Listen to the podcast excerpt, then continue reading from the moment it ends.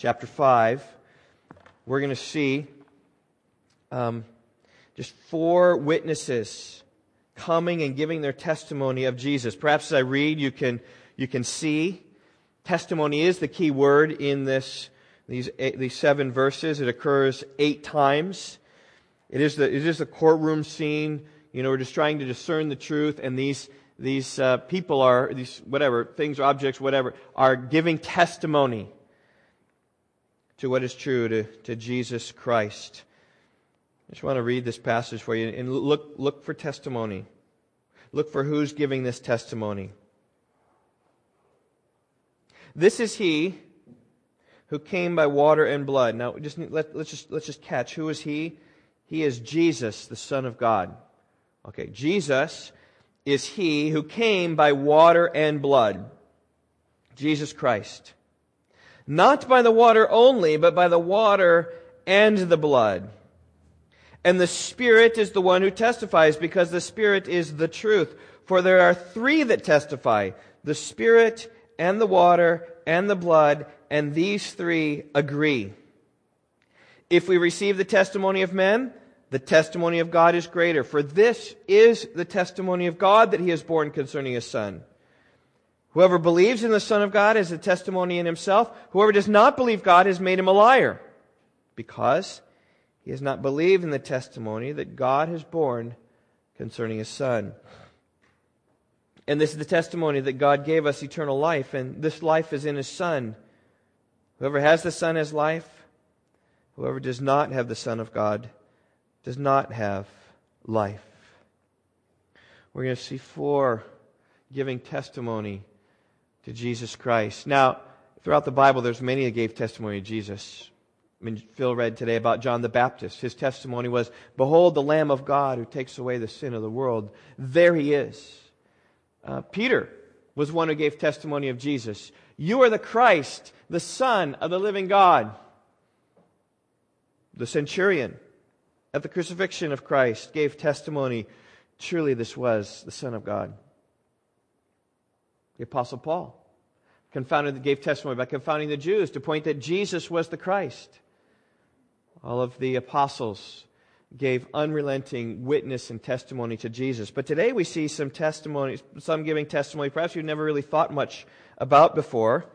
We're going to see four witnesses, and we're going to see the testimony of the Word, the testimony of the blood, the testimony of the Spirit, and the testimony of God.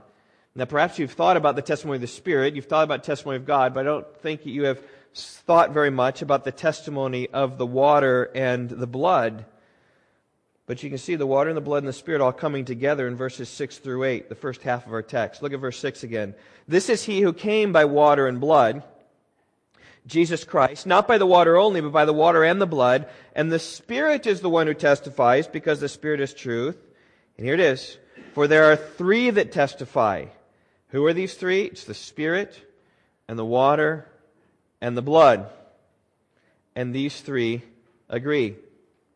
Let me just sideline segue. At, at this point, if you have a King James Version, your Bible is going to read a little bit different because the King James Version of the Bible has what's called the, the comma Johanneum fit right here in, in verse 3 that, that speaks about that the, we have three in heaven. It's the Father, the Word, and the Holy Spirit. And these three are one, and it's these that testify on the earth. It's not in our most modern Bible translations today because there's very little Greek evidence for it. In fact, I think the earliest Greek manuscripts are not till the 1500s.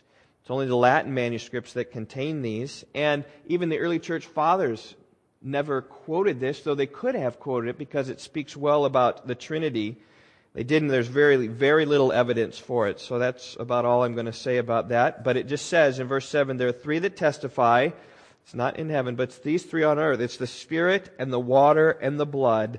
And these three all agree. In other words, we have these three witnesses coming forth standing before the Supreme Court, if you will, or in some regards, today we're going to flip it. You are the, you are the judges, you are the, the jury today, and these people are testifying to you, and you need to discern what is true and what is not true. Each of them will give their testimony. They all agree on this testimony. say, well, what it's about? It's all about Jesus. The water testifies about Jesus. The blood testifies about Jesus, and the Spirit testifies about Jesus. I believe it all focuses on the same thing that Jesus Christ came in the flesh. He is the Son of God. Believe in Him. I believe that's what water is pointing to. I believe that's what the blood is pointing to. I believe that's what the Spirit is pointing to. I want to begin by looking mostly at the first two the water and blood. They're the first two mentioned, and they come together. Now, let me say there's great difficulty in understanding what it is that John meant when he, he penned these words. Um, historically, lots of suggestions. I want to give you six of them, all right? Just to kind of give you a flavor of how people have interpreted these words. Some have seen a reference to the baptism and the Lord's Supper. Of course, in baptism there's water. In the Lord's Supper there is the blood. And um, how convenient that would have been for us today. We're going to celebrate the Lord's Supper at the end of my message. How convenient if I had said, that's what it means, right? The, the water is baptism, and that testifies of Jesus, and the, the, the blood is the, the Lord's Supper. But I don't, I don't think that's what these are, are speaking of because the context here is just so foreign to that. Um, in, in, fact, even like the, the next two of these six views, uh, just basically take these, take water and blood extract them and basically say, well, where in the Bible does it talk about that? Let's, let's push this down. This is perhaps what it believes. So when baptism, Lord's Supper, or second view says that there's a reference to the Old Testament sacrificial symbolism. Because in the Old Testament, you remember when we went through Leviticus, that there was water that purified, and there was the blood of the sacrifice. The cleansing was certainly there, and the sacrifices were certainly bloody. But uh, that's pretty foreign to John's context. He's not talking about Old Testament sacrifice at this point just kind of comes in again, taking these two symbols, lifting them up, and then just pulling them biblically. Oh, others have just seen these reference to purification and redemption, right? The water signifying purification and the blood signifying redemption. Now that is totally true throughout the Bible, is that water is, it does, cleanses, it purifies, and the blood does redeem, it is redemption. But the question is that what John had in mind? That's what we want to go for. We want to find out what, what John's intent was. And again, one of the things that Justice Scalia was, was really good about was that he was a textualist. That is, he, he concerned himself not with what we think today, but he concerned himself with what the Constitution itself thought, what the Constitution itself says. What are the words? What does it mean? And I think that you're pushing a lot, a lot of symbolism on the context here if you believe any of those, those three. And, and then the next three relate to the coming of Jesus, which I think they're better on track. The first one, uh, number four in the view, if you're counting them, is from John 19, verse 34, which tells how when the soldiers pierced the side of Jesus, out came water and blood. In fact, this is the only other time, in John's gospel at least, that these two are placed together the water and the blood. And so, some, like I think Augustine, he would have put back at this point and just said, That's the water and the blood when Jesus died. And so they both refer to his death. Augustine would have said, and I say maybe. Uh, a fifth view is that people see it as a, a reference to uh, the incarnation and death of Christ. Water referring to the incarnation and, and the blood referring to his death. And proof of that might come in Jesus' words to Nicodemus Truly I say to you, unless one is born of water and of the Spirit, he cannot enter the kingdom of God. That which is born of flesh is flesh, and that which is born of the Spirit is spirit. Now, there's, there's all types of discussion about what John, Jesus meant when he was talking to John the Baptist. Was it, is it birth? Or is that the cleansing of the water? Um, which might be more likely, but in some regards, you got to be born of water. You got to be born of the Spirit. There's two births. And what are the two births we have? The two births that we have are the, the natural birth and the spiritual birth. It, it could be that the water refers to the incarnation. Or lastly, this is where most people are today. Um, it could be as well. Others seen a reference to baptism and death of Jesus, right? Water referring to the baptism of Jesus, and the blood referring to the death of Jesus. And, and this is really helpful proof wise um, when you think about what took place at the baptism of Jesus. Well, when he came up out of the water, you remember that? John the Baptist put him under water, and when he came up out of the water, the Spirit descended like a dove, and then there was a, a voice coming from heaven. This is my beloved Son with whom I am well pleased. And, and there's why I think that it even helps with our context here this morning, is because Um, our context this morning is speaking about testifying, and that is God the Father testifying from heaven that Jesus is indeed his Son, and that God is indeed pleased in him, and you can have no stronger testimony than the testimony of God himself. Well, when it comes to determining these interpretations, I mean, obviously, those first three, as I've said, they're just symbols. Probably not. Um, because, see, they don't John, up to this point, has used very little symbolic language. And, and why would you, why would you pull it back? John has been very straightforward. He's been very, if you say that you know God but don't obey Him, then you're lying. You're not practicing the truth. The, the one who practices righteousness is righteous. He is righteous. The one who doesn't practice righteousness is of the devil. And he's just very straightforward. He's, he's repetitive and he's cyclical, but he's straightforward. And so to pull these symbolic pictures out of that is, is difficult. Also, they, they don't explain the connection with Jesus. Here's, look at the connection with Jesus. It is he who came by water and blood. Not by the water only, but by the water and the blood. So it's somehow connected intimately with Jesus in his coming. And I do believe that those last three interpretations talk about that, whether it's the water and the blood poured out at his death, or whether it was his birth, coming in the water, or whether it's his baptism coming. At least it's talking about the coming of Jesus. They spin around this similar theme of that. And, and I think that everything that links those last three together, and I'm not going to tell you which one of those last three I believe, I don't know. But what links them all together is what I think John is getting at here. It's linking them with the incarnation of Christ, that he really lived. He was flesh and blood. He drank water. He shed blood. If you remember, and I, the reason I, I say that and I believe that is because when you think about 1 John, the incarnation of Christ was a huge issue in this letter. Chapter 4, verse 2. By this you know the Spirit of God. Every spirit that confesses that Jesus Christ has come in the flesh is from God. See, when John was writing this letter, there were those who denied that Jesus came in the flesh. Um, they argued that he was more of a spirit being who seemed to be fleshly. The theological term for this is docetism, from the Greek word dokeo, or you might say doceo to get docetism. Dokeo means to think or seem or appear. And so docetism means that Jesus just, just appeared or just seemed to be one. But John was emphatic no, Jesus came in the flesh. And if you don't confess Jesus in the flesh, that's Antichrist. That is wrong. In fact, let, us let, again, chapter 4, 1 through 3. Beloved, do not believe every spirit, but test the spirits to see whether they are from God. For many false prophets have gone out into the world. In, in, in other words, right? Just anybody who's going to come along, don't believe them. Lots of false prophets have gone out into the world, but here's the one to believe. By this you know the Spirit of God. Every spirit that confesses that Jesus Christ has come in the flesh is from God. And every spirit that does not confess Jesus, that is, not confess Jesus come in the flesh, is not from God. This is the spirit of the Antichrist, which you heard was coming and now is in the world already. So I think he's saying Jesus came in the flesh. He's, he's water, he's blood, he's reality. In fact, even in 1 John 4, remember when I, we preached the Christmas season, the incarnation, I didn't deviate from 1 John at all because all the texts were, were, pointing us to Christ and were pointing us to the incarnation. Like chapter 4, verse 9. In this is love, that God was made manifest among us, and that God sent his only Son into the world so that we might live through him, fully into the world, fully flesh and blood. In this is love, verse 10. Not that we've loved God, but that He loved us, and He sent His Son to be the propitiation for our sins. Jesus was every bit real as any animal sacrifice in the Old Testament was real. Because He was our propitiation. Or chapter 4, verse 14.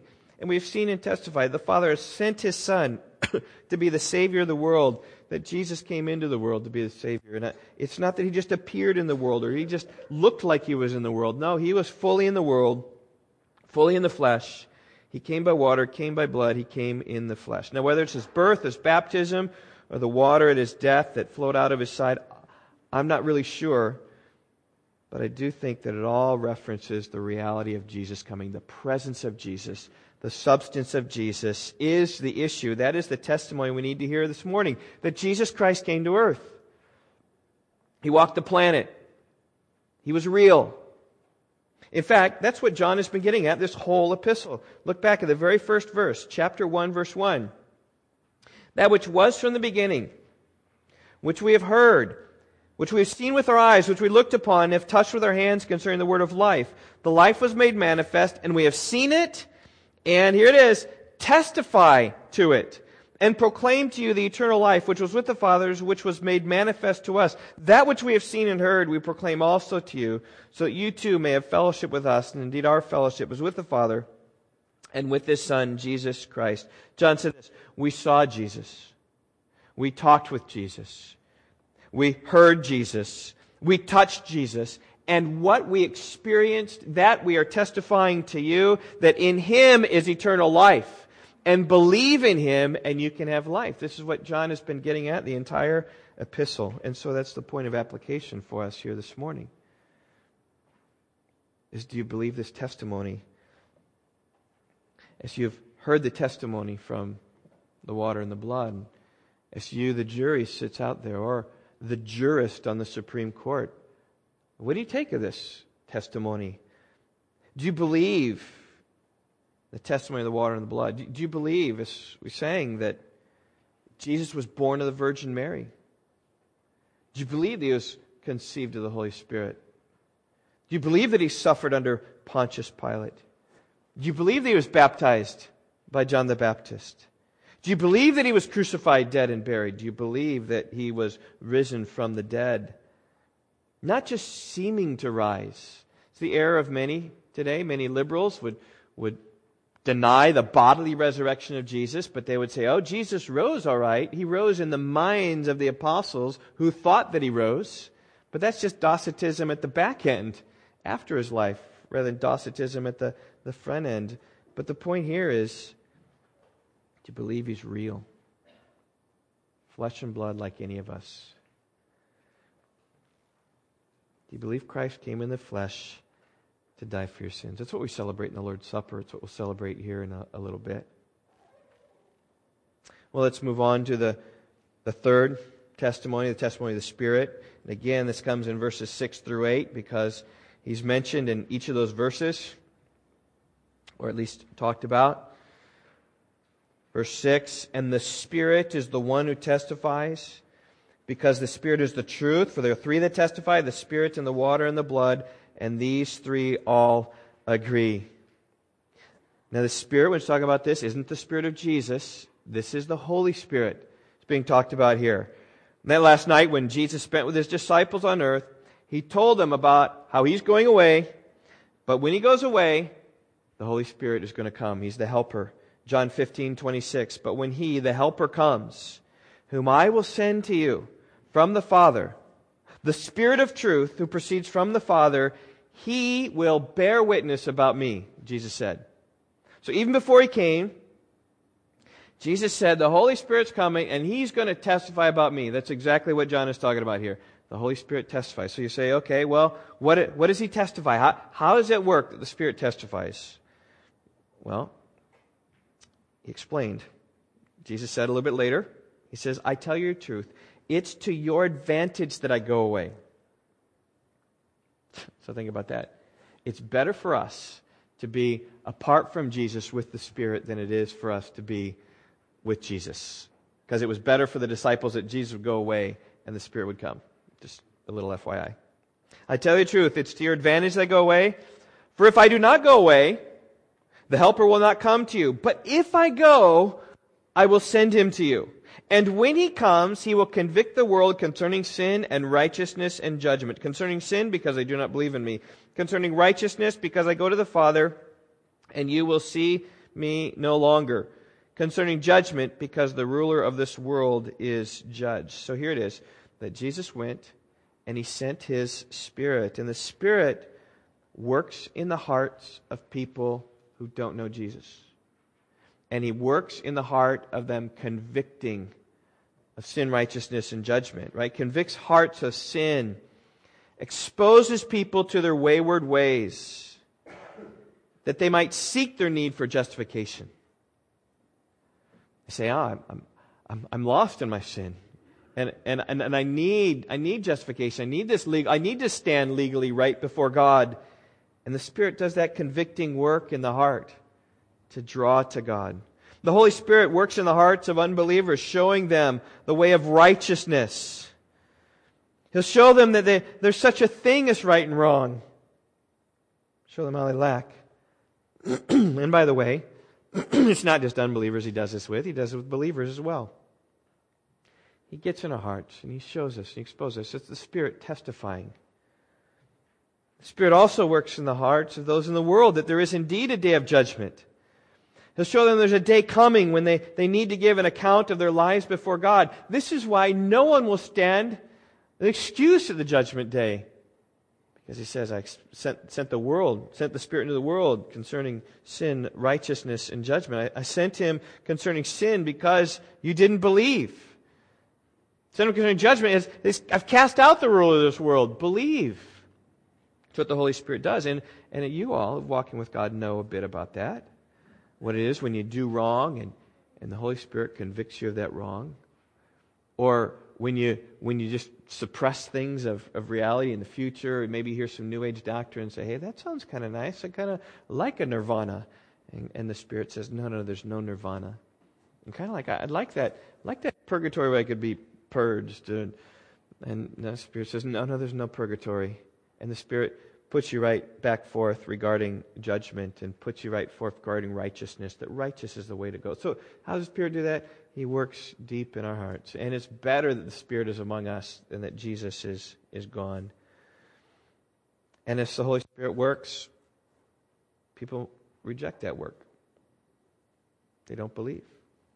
Or they accept the truth about themselves and they see the judgment coming and if they come to the Lord, seeking Him with all their heart, they will find the Lord. They will find Jesus, the one who came by water and blood. They'll find all their spiritual needs fulfilled.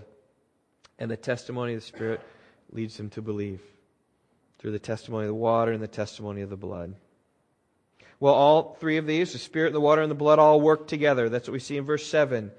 For there are three that testify it's the Spirit, and the water, and the blood, and these three agree.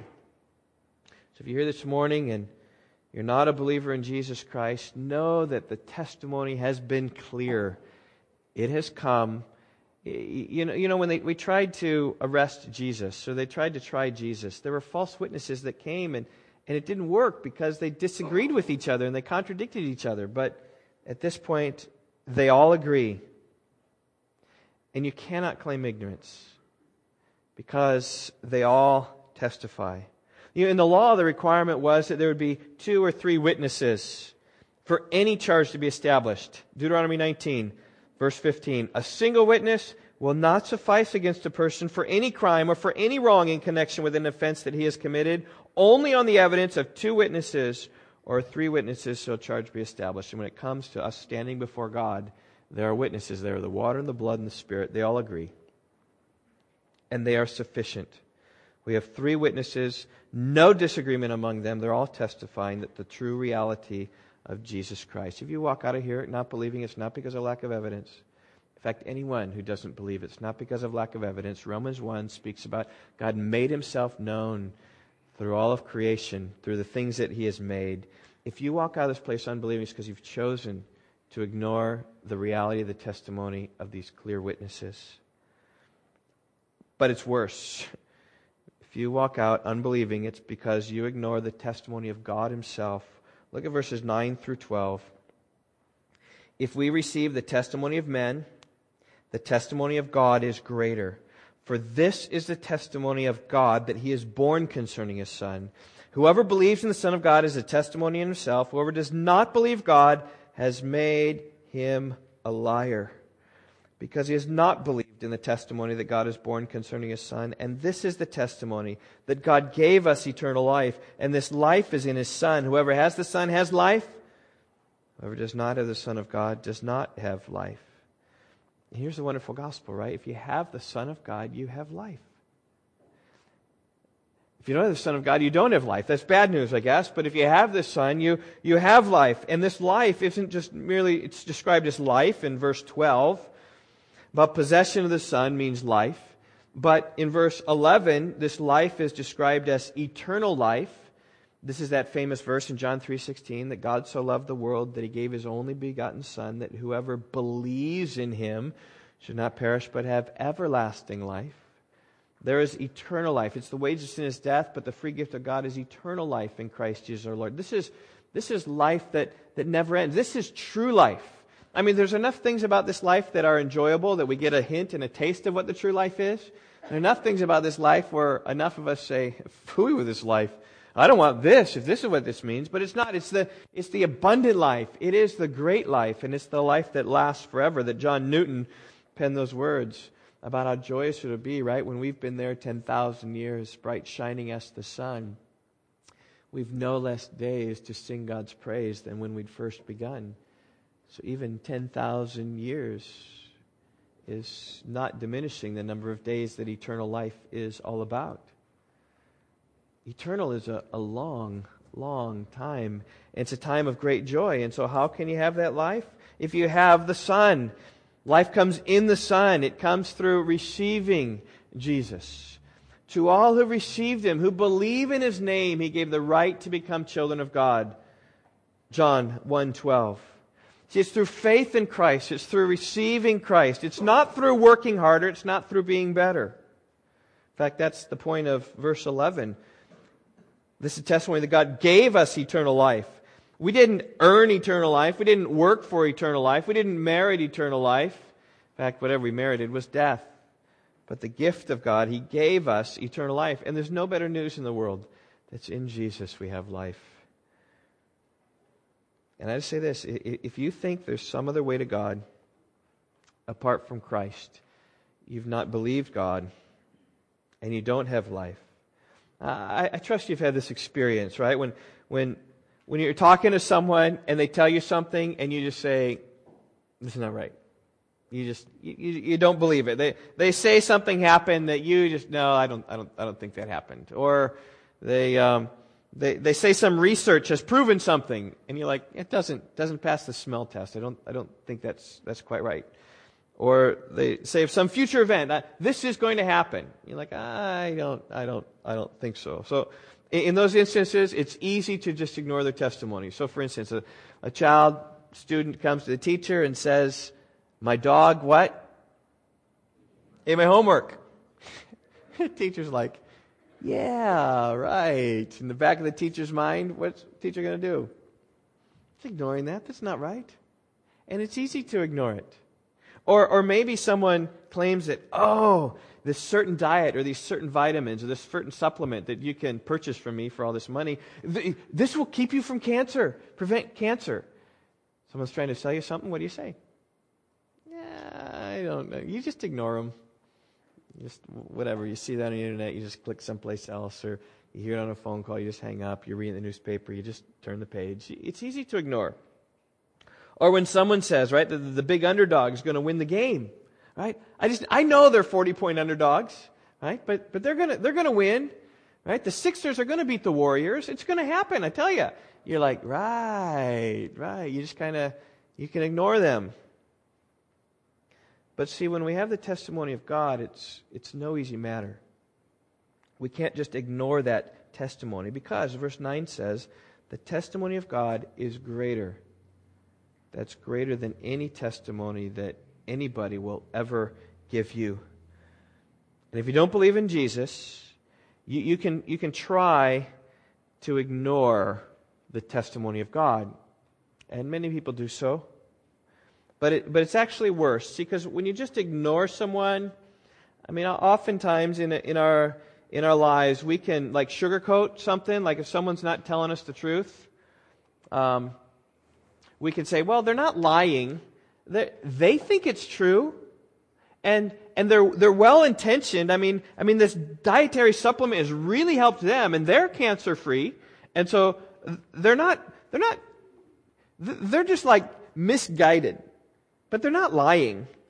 Or uh, they think it's true. They, they mean well. It's just that it's just not true. And, and oftentimes with people, we, we full well can say, well, they're just misguided or they're misinformed, or their research is bad, and I can't convince them, but I just know they're, they're not lying. They're not trying to lie. But when it comes to God, if there is a, a testimony that comes forth that you don't believe, there's anything in the Bible that you don't believe, basically you are saying God is a liar.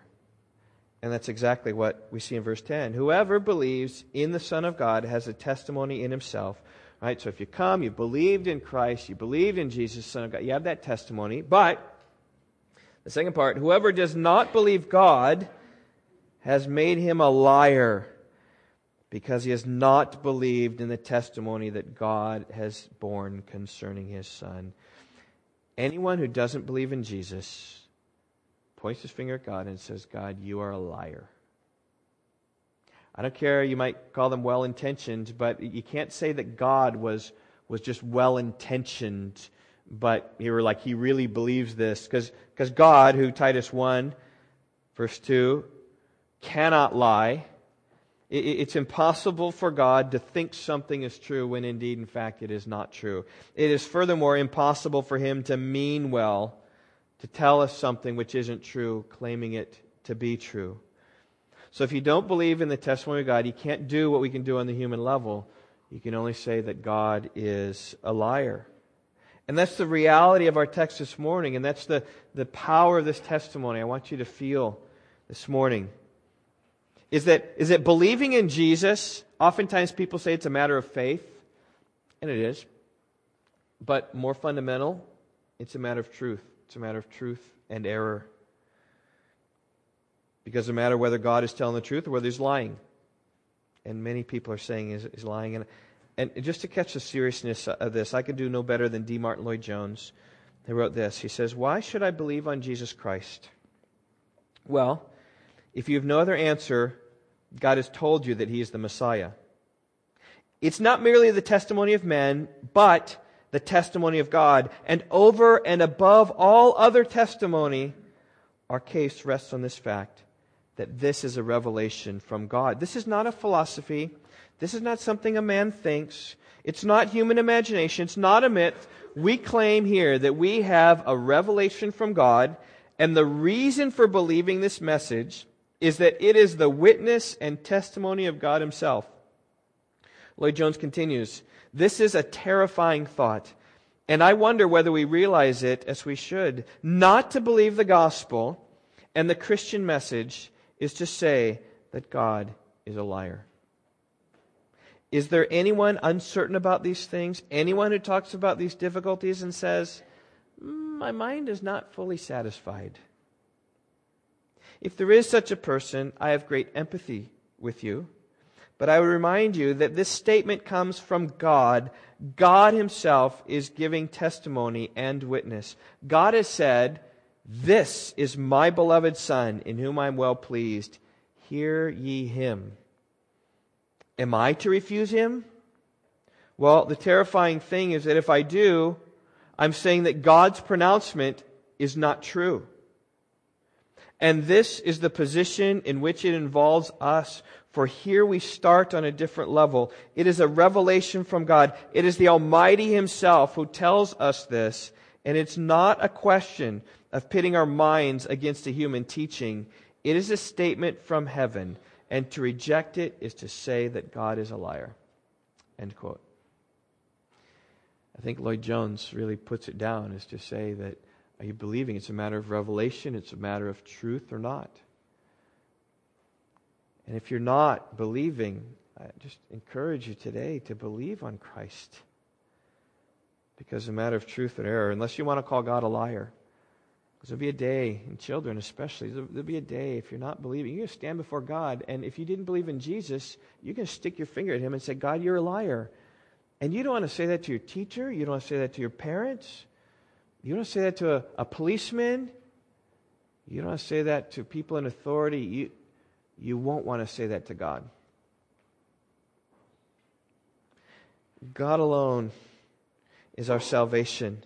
It's only through Christ. On Him rests my salvation and my glory. My mighty rock, my refuge is God.